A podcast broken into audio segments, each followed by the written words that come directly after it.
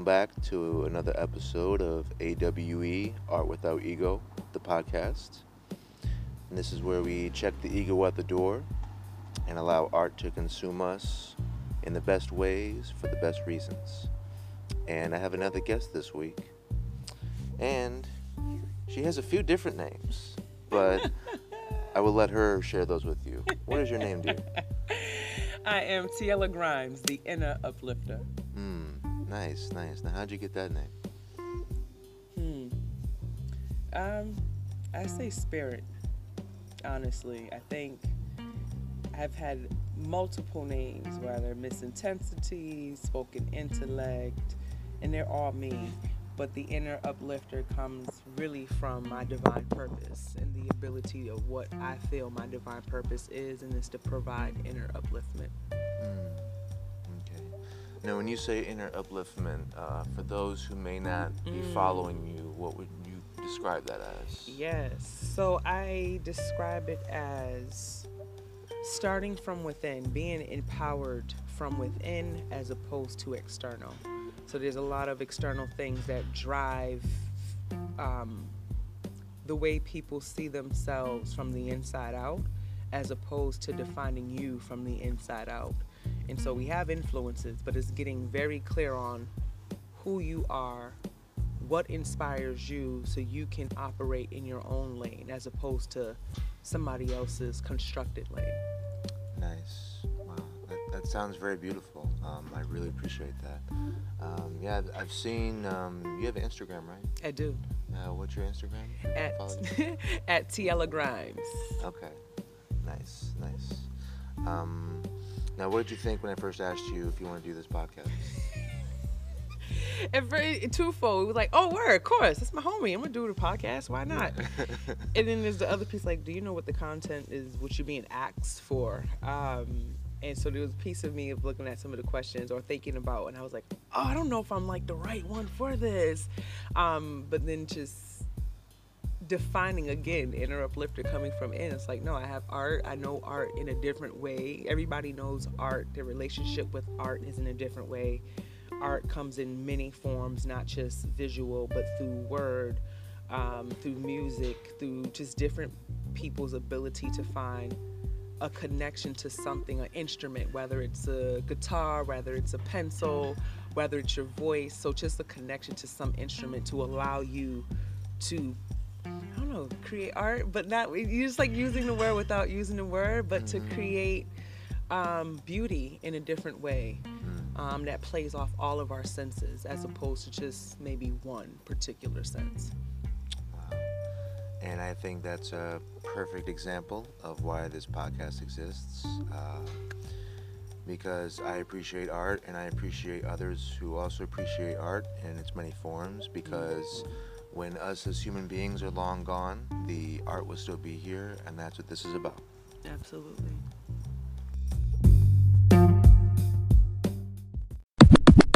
So, Tiella, uh, you said you like art. Mm-hmm. Now, I can tell just from, I mean, I, I know you personally even before this started, but for people who don't know you, I think people who are listening right now already have a sense of just how deep of a person you are. Mm. So, let's just dive into it that's what we do here. All right. How would you define art itself? Mm. Woo. I think art is a spiritual communication that sometimes others don't understand, but it's okay because it's going to be understood by the spirit that will understand it when they come across it. Mhm. Um, I describe art as a way to heal, art as a way to kind of put your own puzzle pieces together to different themes of life. Um, making, oh, hello, B, hello. Just want to say hi. Sorry, I had a moment there. Me and bugs. I got to work on that. I'm trying to. the art is the bee that flew on me, and I jumped and moved in a way that was like, all right, watch your energy in this moment. art is energy. Come to think of it. Um, Yes. you know, there's different types of ways that people communicate their emotions, their feelings, their thoughts, their experiences. And I think art is a way to capture different stories and different voices through different perspectives. Mm. I know that sounds, there's no one, there's no, for me, there's no one art is this because then it creates limitations mm-hmm. and then it creates what I would feel like you know, even in the world competition on whose art is better or this art is a better form of art than this. And it's like, not really. Your art can't do what the other form of art can do. So it's like if you draw, you can't say that drawing or, you know, I mean, there's paintings, there's illustrations, there's collaging. I know some people look at collaging as like the, oh, that's not really art um, I think it's art in the way that when you are being able to take images and words and paint and kind of collaborate in a mixed media form on one canvas, you are creating, uh, taking all these different elements and forms and defining your own story using those different pieces. So that's how I feel. I like, I don't have. I'm like laughing. I was like, yo, you're talking to a Gemini. Like you're talking to a Gemini who could see multifaceted ways of what this could look like. But I think art is expression, art is healing, art is energy, art is the ability to tell stories in different forms, um, and it's a gift. I hear that. Um, yeah, that's. I really appreciate that. Um, okay, so now that we got your definition out of the way, let's let's let's get even deeper here into Tiella. If you had to describe, or just name off, if you can, some of your personal favorite artists, doesn't matter what genre, what category, who are some of the names or uh, productions of art that come to your mind when you think of your favorites? I'm gonna pull one of the most selfful, selfish cards right now. Um, my uncle, Thomas Grimes. Mm. Um, uncle passed away in 2003, and it's very interesting how I've come to learn why he, why he's wrote poetry, why he's written plays, um, to tell story, and so he's definitely on my top list. On uh, the other side of that question, what I think about is a journey of mine that I went through in grad school which allowed me a space to kind of look at other black women in history um, who have utilized their art, whether it's your singing, like Nina Simone, and your voice, and being able to convey pain and sorrow in a way that's also like healing and making you do some reflection and go within. Um, of course, um, Maya Angelou. Um, I remember reading The Cage Bird Sing in high school and not really understanding it per se because, you know, you're in school, you got to read these books and blah, blah, blah. So I had a whole different, oh, we got to read this book. Um, but when I look back at what I've read and where I'm at, actually, this is one of the books I would love to reread now. Um, I understand the purpose of why that book was written. I understand I could only understand how much courage it took to be in a position to write that book um, and talk about what it means to be a caged bird who sings um, and still finding the ability to sing while being caged. And I think about where we're at in our time now. I'm like, whew. Shout out to all the artists who are going to be of this wave of generation to tell these stories in a very different and unique way. Um, think of Gwendolyn Brooks. I think of June Jordan. I think of Lucille Clifton. I have a lot of women that come up for me because I'm in a space in my life now where doing my inner work. And so, as a poet, as a spoken word artist, um, I've had my own blocks and roadblocks. And so these artists, women, looking towards more women who have navigated the hand me downs of reality, such as I, and kind of figure out how to embrace that courage or that freedom to be like, no, I have to write this. Like, if I don't write this, this would be the ultimate death for me in some way to my voice. So, those women. Um, I love me some Jill Scott. Mm. I love me some Erykah Badu. Um, I love me some Amel Larrieux. Um, I just, oh, I love me some Sa-Roc. Say Rock. Oh man, she's a blessing. I love. Um, I just came across a new artist. This for me, it's a new artist because I, I'm not in the space of oh, I gotta jump on and you know when you're younger, you're like oh, I need to hear this, I need to do this, I need to listen to this, I need to be around this. Now I'm just like come to me because I need mm-hmm. something that mm-hmm. fills my spirit up a little bit differently. Yes. Um, so I love Titus also another. He's a male artist, but all the same um, and just transferring that energy through your art.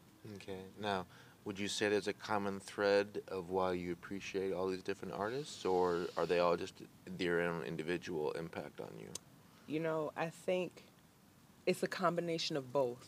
Mm-hmm. And I think depending on space and time of where I'm at in my own life. So now I have Sa-Roc and Titus that I definitely I'm like I have a whole AM uplift on Spotify because I just need to like hear certain vibrations, hear certain things, and get up in the morning.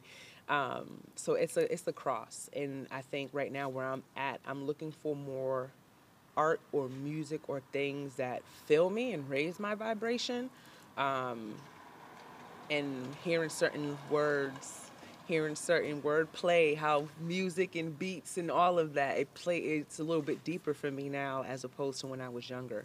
Mm-hmm. So that's what I kind of look for and looking at who I've had throughout history, like June Jordan and Maya Angelou and Nikki Giovanni that is like ancestor work. I look at as those ancestors living and ancestor who has passed. It's like, okay, somebody did it before me. Like, mm-hmm. and this is mm-hmm. what it looked like for them. And I can define how it needs to look like for me. And I'm right now in this space of stepping into owning what I want my story to be and how I want to tell it and convey it as opposed to maybe expectations.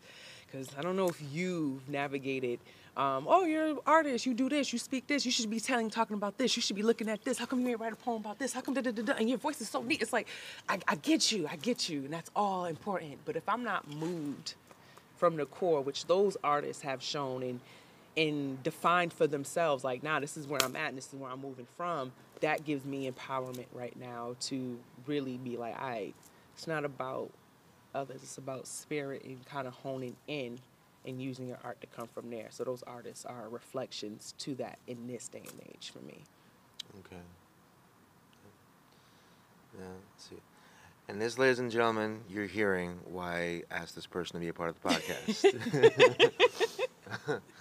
um, okay, that's, yeah, I mean, it's one of those things because every time we have a conversation, even like aside from here, we we never have to fill silence. It seems like so. I I knew that doing this podcast was just going to be easy because uh, we both like to talk and we both like to talk a lot about different things. so you know that's a good thing. Ashe. Um, so what would you say? Well, personally, you said you're a poet. Mm-hmm. Okay, is that your only form of expression, or do you have multiple? Excuse me. Um, No, I. this is funny. I need to own this, but I've been an artist since I was young, and I actually started. What I feel like I've started with acting and being another character in that way of doing art in that form of theater. Um, and then in middle school, I won a competition, um, and my work is featured in Nubian Square um, from something I did at 11 years old about making our community greater. Um, senior year, I actually wrote a story and included a picture um, along the Silver Slipper Cafe in Nubian Square. Have this amazing mural that has like Rosa Parks, Malcolm X, uh, Martin Luther King. Um, and so, honestly, I'm an artist in a way that's just not poetry. I've just never owned it because I think definitions or competition or thinking, well, you don't do this or you don't practice this, so you're not that because you don't practice that. And it's like, no, actually, I'm an artist. Like, I love doing collages in the way that they're healing collages. So, I like to make collages where there are messages embedded. So I'll literally go through a magazine and see certain words and they'll stick out to me, or I'll see certain images, or I like to doodle, so I might draw something up and just put all that together in a way that I like to call like a collage roadmap. So it's like on any day that you're feeling a certain way, you can literally go, a one word will take you. You start following sentences or different things that just take you throughout that one piece that has different messages of empowerment. So yeah, there's more than just, you know, writing poetry. And actually, I think the other form of collaging, coming in or finding collaging, has helped me in ways where I couldn't write.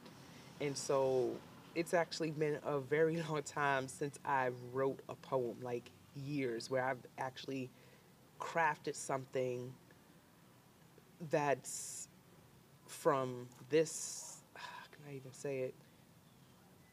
Honestly, I'm in a place where I'm defining my being and who I want to be. And I'm looking at who I've been and the spaces and environments and the people who I've been around and really questioning myself about whether I showed up authentically or if I showed up as what I think people will need or what they will like or based off other things that people have said. So I'm so happy I do have the collagen, um, doodling of that nature, just to like flow and not have any. I think rest- I don't want to say restrictions, limitations based on perspectives, and or I limit myself. I have limited myself based on perspectives. I'm like, oh, I shouldn't share this. People so used to seeing me smile and being happy. I don't know if they're gonna be ready for an anger poem oh, I don't want to share this. This is talking about my father. I don't want to share that shit. But then also realizing, like, as a poet, why do I feel I have to share everything? I think I'm navigating that, and that's where other forms of um, art has helped me not to feel as pressured or feel like there's this expectation that okay now that i wrote it i need to share it mm-hmm. so i'm navigating that that was so not the question but that was a journey to understanding like not just one form of art, but here's the other form I've introduced. No, you. Well, this is a podcast. We're talking. It's cool, you know. oh man, vibes are always good. I say. Uh, um, okay. So now let's go a little deeper. Mm. Okay. if, if that I know if that's possible, you know. Thank you what, for that laugh. Yeah. Um, what? So poet. From what you say, it sounds like poetry was your first medium mm. for art. What was your first original inspiration to write poetry? My uncle, Thomas yeah. Grimes. Okay. Um, he is the one who actually like. It's because of him,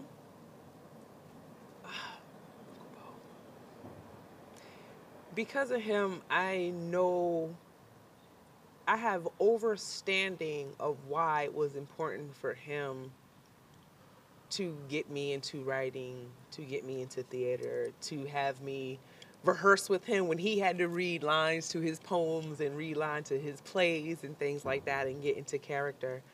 Um, my uncle was my inspiration, really, and I think um, you know I have a very not a complicated but a very dynamic story. I consider I have my father, my stepfather, and I have my uncle. And my uncle, for me, is the beacon of light in my life that I consider or call my father. Um, my voice, being a poet,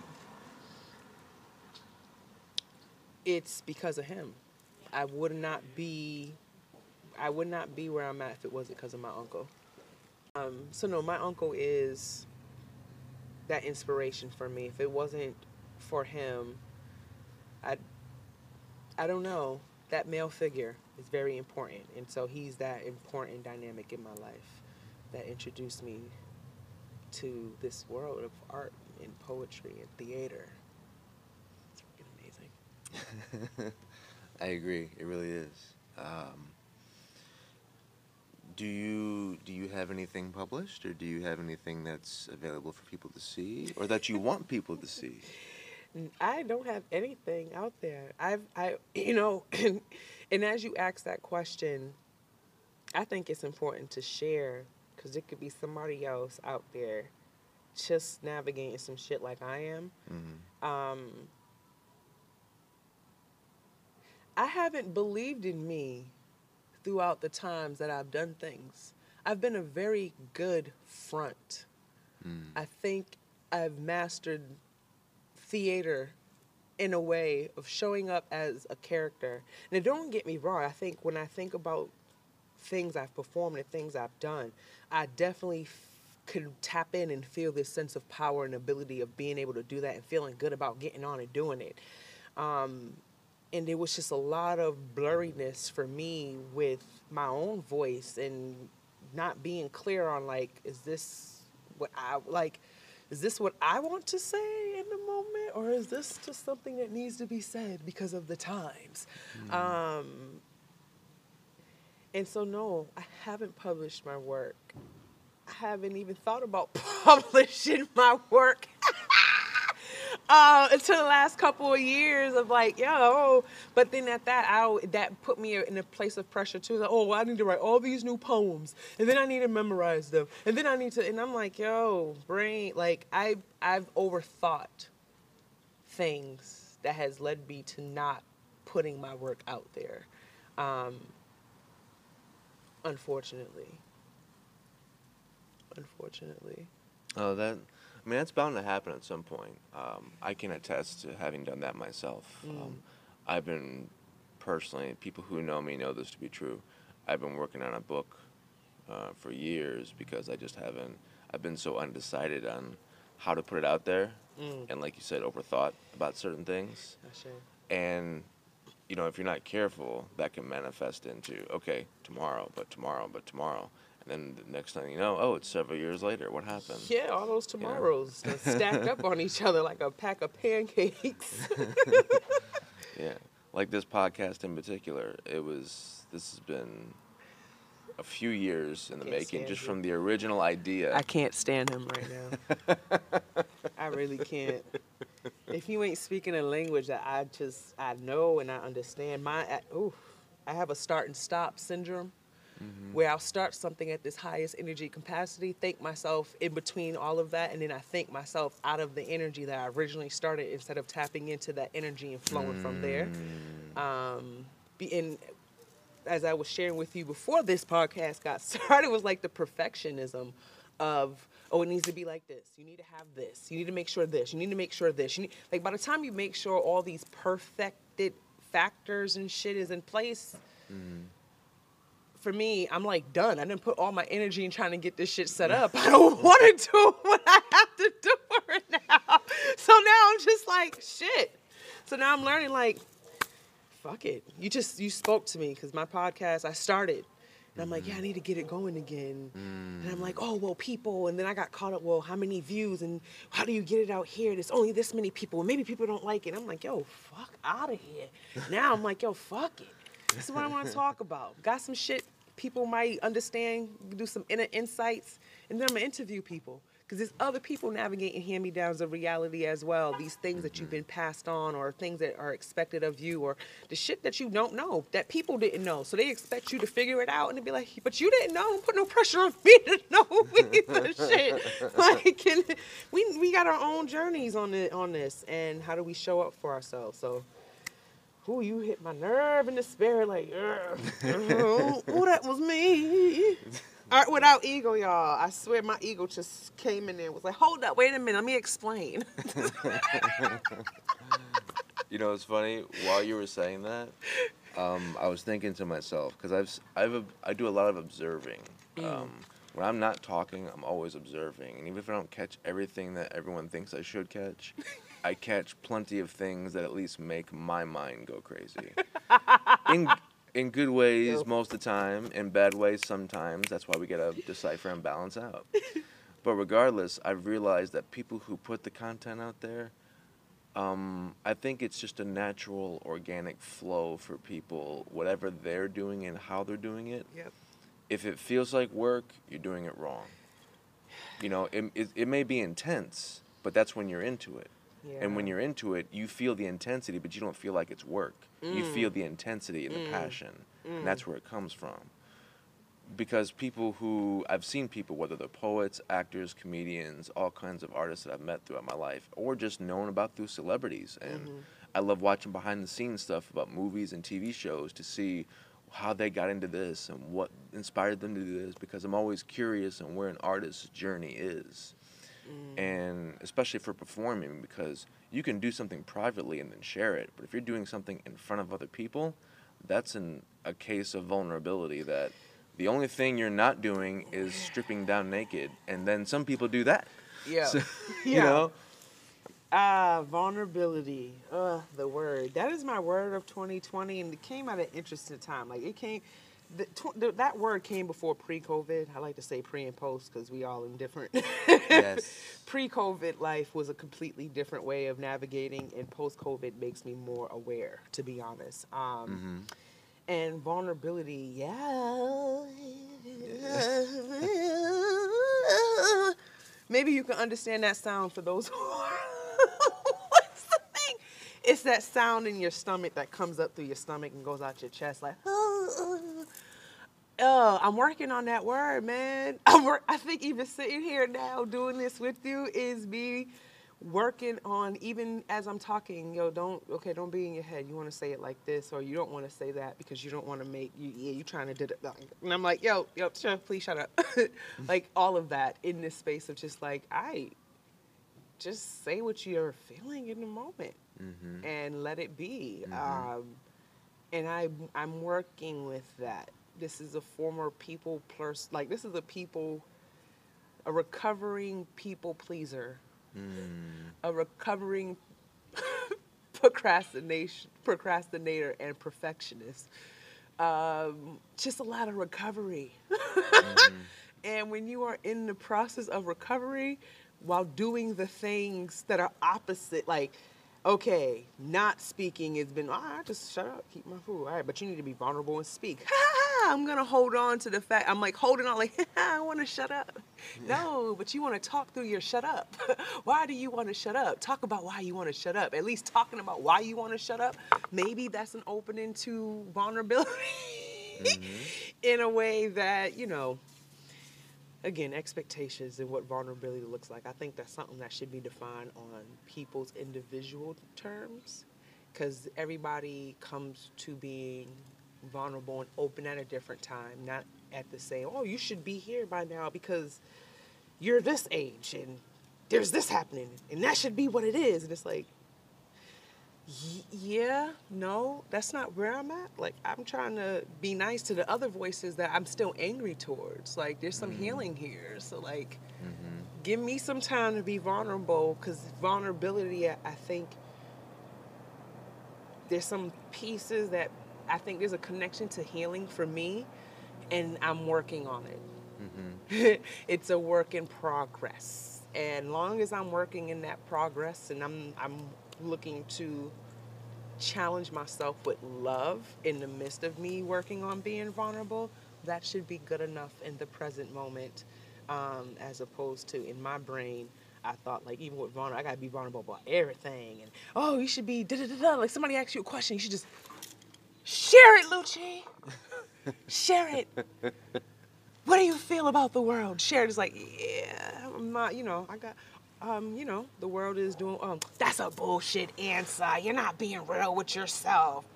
The world's fucked up. Well, that's your perception. If you're vulnerable enough to share your perception, that's real. Maybe not everybody's vulnerable enough already at that place where they're confident and comfortable in being like, boom, this is what it is. Vulnerability is very delicate, Yes. very very delicate. Just in, in the definition, you know, you're you're opening up your deepest possible insecurities to whoever you're opening up to. Could be one person, could be a million.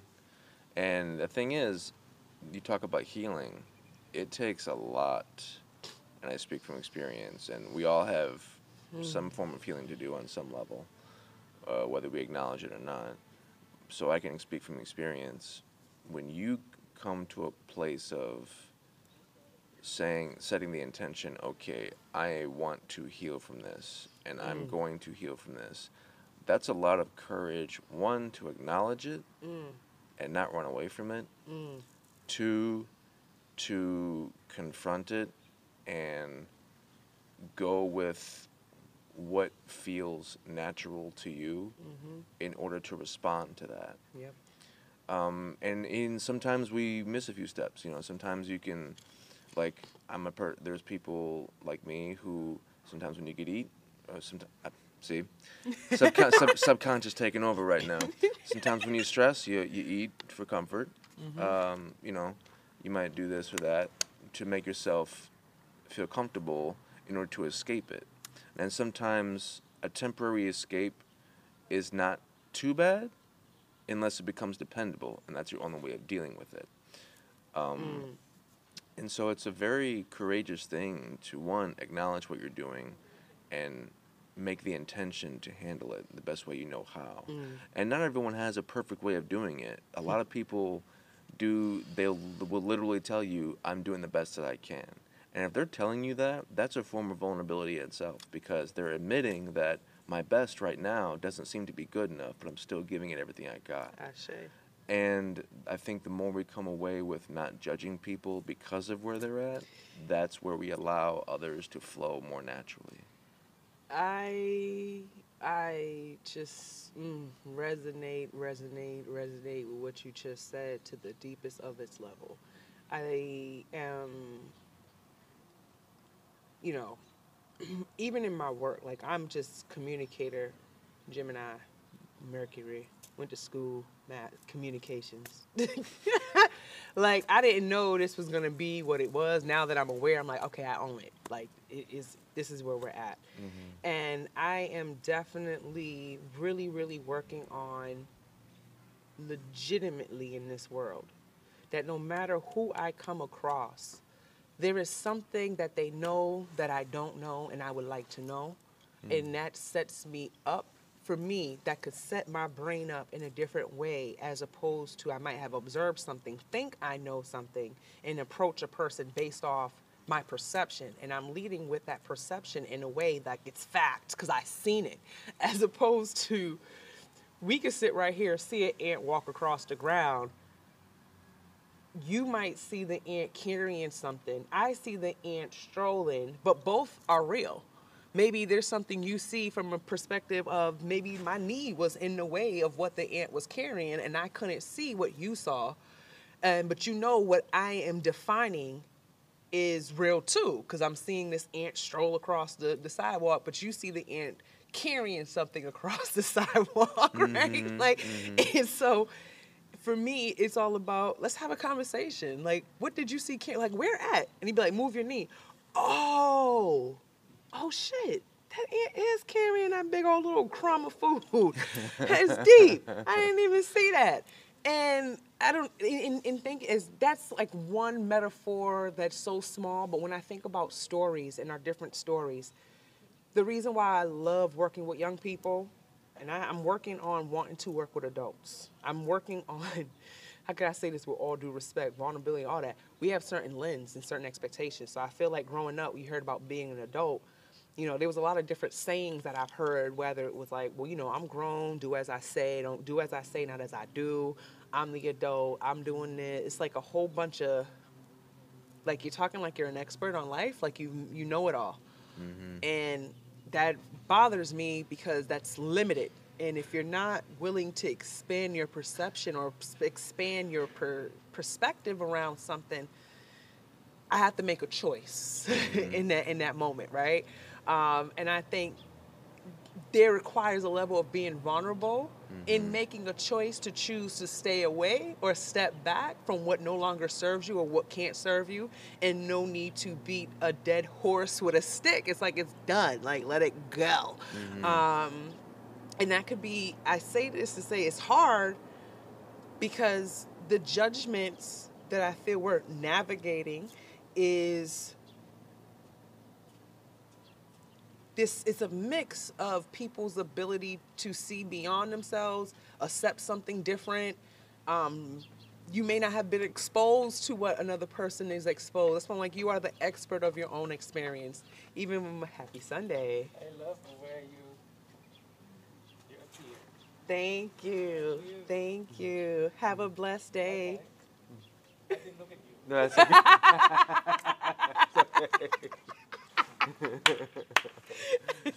I love it. I love moments like that. Yes. See?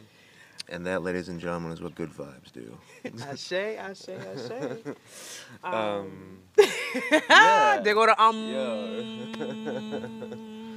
no, you know what's funny? You you know you saying all that. Um, it's it's incredible. I, I'm not a parent myself, but I've heard many parents say that. Well, I say those things because at that point in moment, we don't have the time or capacity to break down for that child to understand this, and I think that speaks to a larger systemic issue with our society. Mm. Is if if you don't have the if you don't have the conscious time i mean the awareness is fine if you got it if you got it but if you do have the awareness but you don't have the time to share it effectively how are you actually raising your child if everything has to be rushed 24 7 I woo! You speaking on something? I be hitting on my podcast on navigating the hand me downs of reality because uh-oh, that's what we doing. uh-oh. It's legit. That's exactly what we're doing. mm-hmm. Um, making the example that you shared, where I'm at in my coaching work and what I want to do is this intergenerational, dealing with intergenerational trauma, dealing with intergenerational healing, because there are certain when we don't take the time, the question is, what is it being filled with? Who else is it being filled with? What else are you allowing? And I had to say it, what else are you allowing to be that voice for that younger person mm-hmm. if that younger person's your child, right? And so it's like, mm-hmm. this is my child and I don't have the time. Go to school. Okay, cool. You send them to school. My question is, do you interview all the teachers before the school year start mm-hmm. to know who the people are on the team that's going to be putting things into your child. It's mm-hmm. not just they're going to go and sit in school. No, they're going to be putting thoughts into your child. They're going to be mm-hmm. putting certain views into your child mm-hmm. while saying we're not imposing, but when you are in an indoctrinated process of these are the things that have been picked out for you to learn and study and you're not questioning those things, or you not having conversation with the people who's teaching those things, then when you say like when that child will come back and do certain things and you're like, I ain't got time for that, you need to stop that. Ooh, I'm gonna need a level of accountability and responsibility to be taken on the power that you relinquished. Because in that space you allow or you shared power and you didn't question who you were sharing power with, and their form of power is different than your form of power. Um, one of my favorite things to look at is like being told not to talk to strangers. Mm-hmm. So how are we told not to talk to strangers as children, but we get sent to school to be with nothing but strangers? Mm. And apparently, because they're ti and I'm a teacher, I'm an educator. I want a parent to question me. I, am actually the one that like, I want to meet your parent. Mm-hmm. I've have had students and their pa- oh my parents. okay cool I never met your mom let me come outside hi how you doing my name is Tiella I run this program how are you today I just wanted to get a chance to meet you and let you know this amazing soul is in good hands mm-hmm. so you can know who you are sending your children with. Mm-hmm. That is a concern for me because this is where it gets into the world of adults. And adults just say, well, that's an adult. Here go this title. There go this title. They've been doing this for 20 years. You don't know nothing because they did. Whoa, whoa, whoa. Because somebody been doing something for 20 years we're all students. Do you see some do you see that person seeing themselves as a student for life or do you see them operating in teacher mode? Mm-hmm. Because in my experience with the young people I work with, I make it clear, upfront, and straight. You are the expert of your own experience. I want you to know that.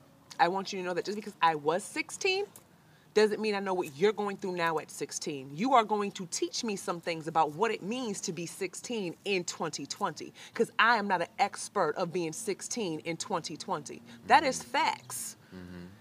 Speak from facts. Yes. And unfortunately, bittersweetly, um, vulnerability.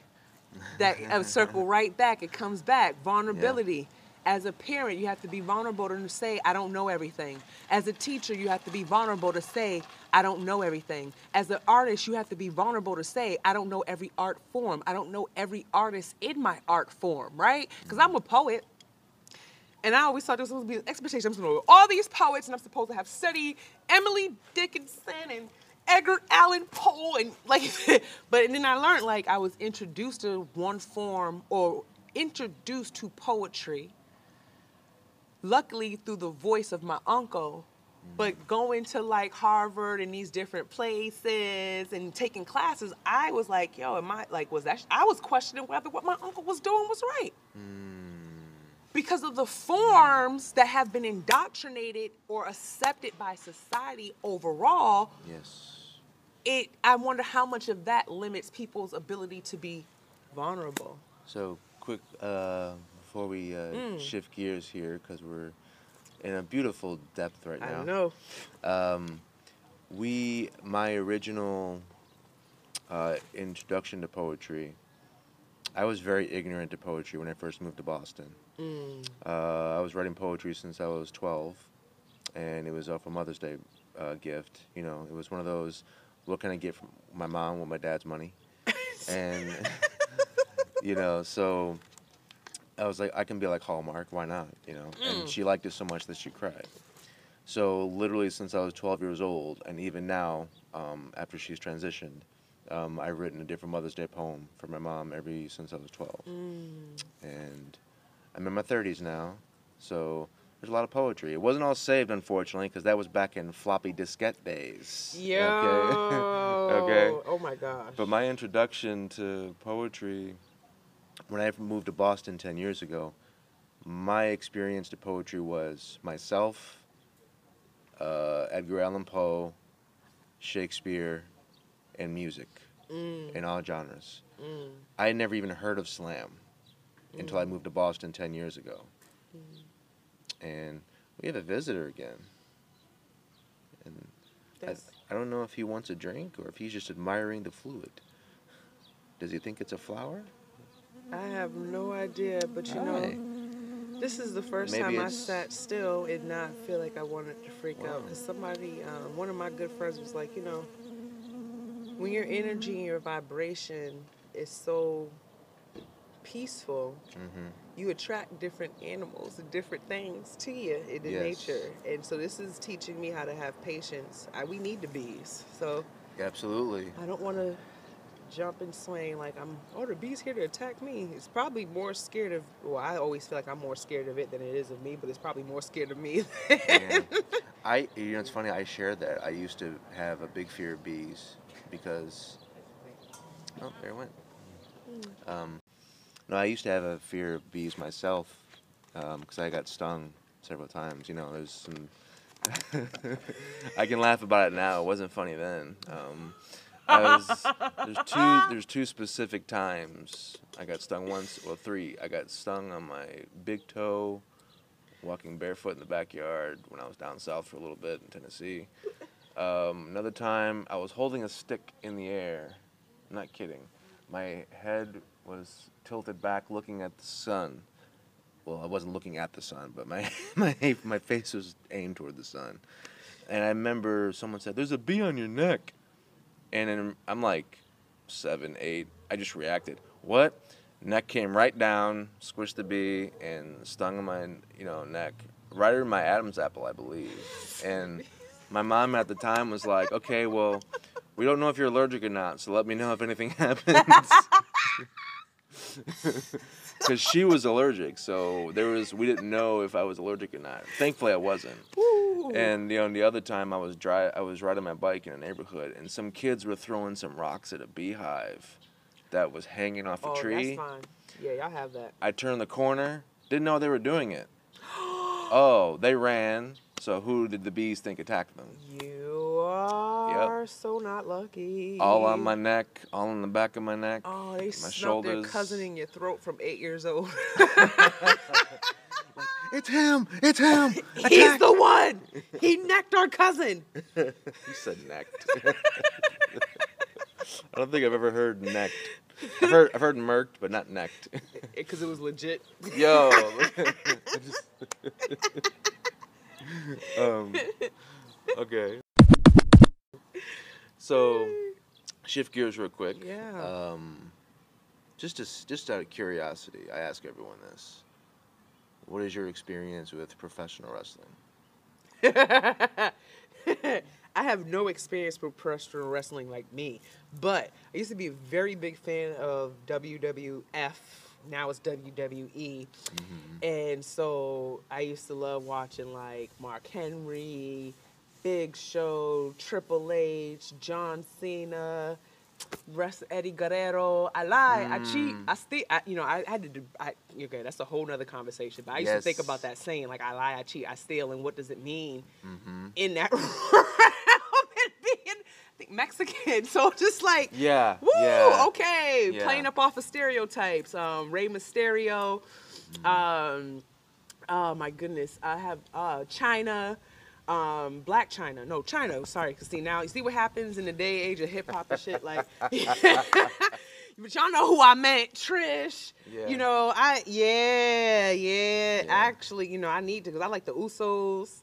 I, I I think it's been only only like a two couple of years I fell off of watching per se on the entertainment realm of wrestling to only come and learn like there's so much on the non-entertainment side that I have don't know about, but I'm grateful for you making me think. My uncle used to take me to BU and BC, and they would have um, wrestling matches, and Like- so like no college, like in like like professional or like, amateur? Am, I think that could have been amateur, but Like th- where they were like they had the the- singlets on. Yeah, and then they got the little. I used to laugh because I used to think those uniforms were like the little skinny uniform, the wrestling, like one pieces. So Mm-hmm. seeing the men in one pieces flipping on the floor was hilarious to me. And Yeah. I was like, I thought men didn't say they wear tights. You do wear tights. You just wear it in the uniform for wrestling.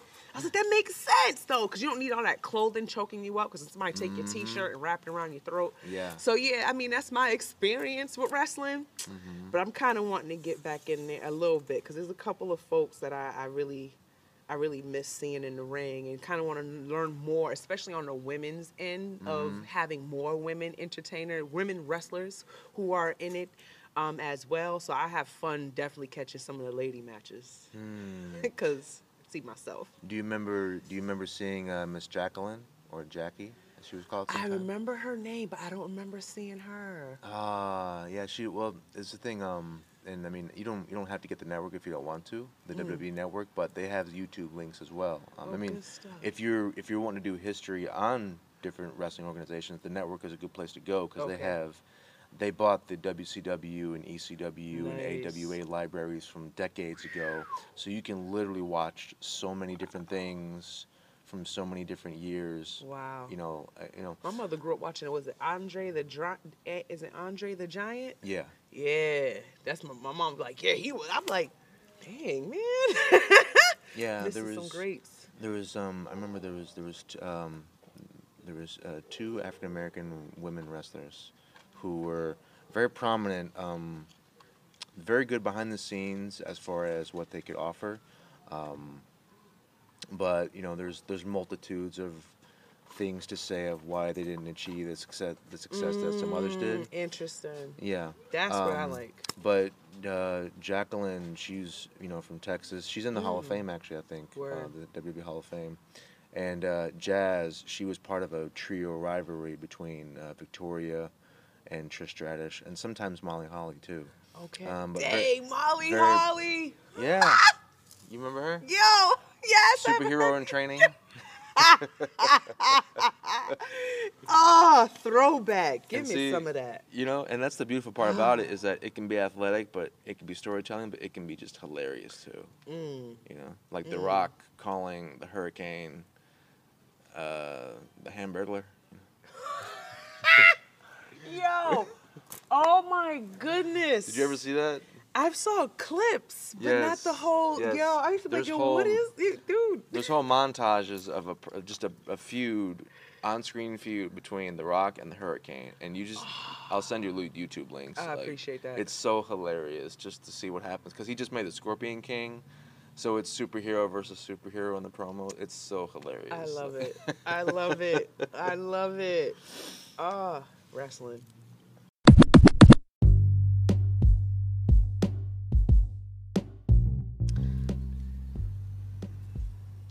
So, we have learned today that TiElla is an inner uplifter. She is a poet who is inspired by her uncle and many other poets that she resonates with personally. And you know, you all have heard this podcast, this this episode. We've we've gone in various different angles here and that's the that's the deal here is that there's no limitations. Everything is limit, limitless to where we delve. I'm sorry, dive deep into. Mm-hmm. and when we dive into what we truly are passionate about, these are the kinds of conversations that come out of that. When you talk about things that you don't care about or they don't personally resonate with you, I think we allow ourselves to get caught up in the superficial instead of the substance. And once you get caught up in the substance, that's where the passion comes from, and you have true content to share with the world as you wish. So, TiElla, I want to say I appreciate you for being here. Same here. Thank you for having me. Yes, absolutely. Uh, we'll have to do another episode at some point because uh, whoever's listening to this still, thank you again. We appreciate your time. You could be doing anything else right now, but you're listening to the escapism in the beauty of art itself. And definitely got to do some more of these. So, on that note, just remember this, ladies and gentlemen. Uh, there is no hierarchy in self expression, and art will be without ego for all time. Thank you, everybody. Peace and love.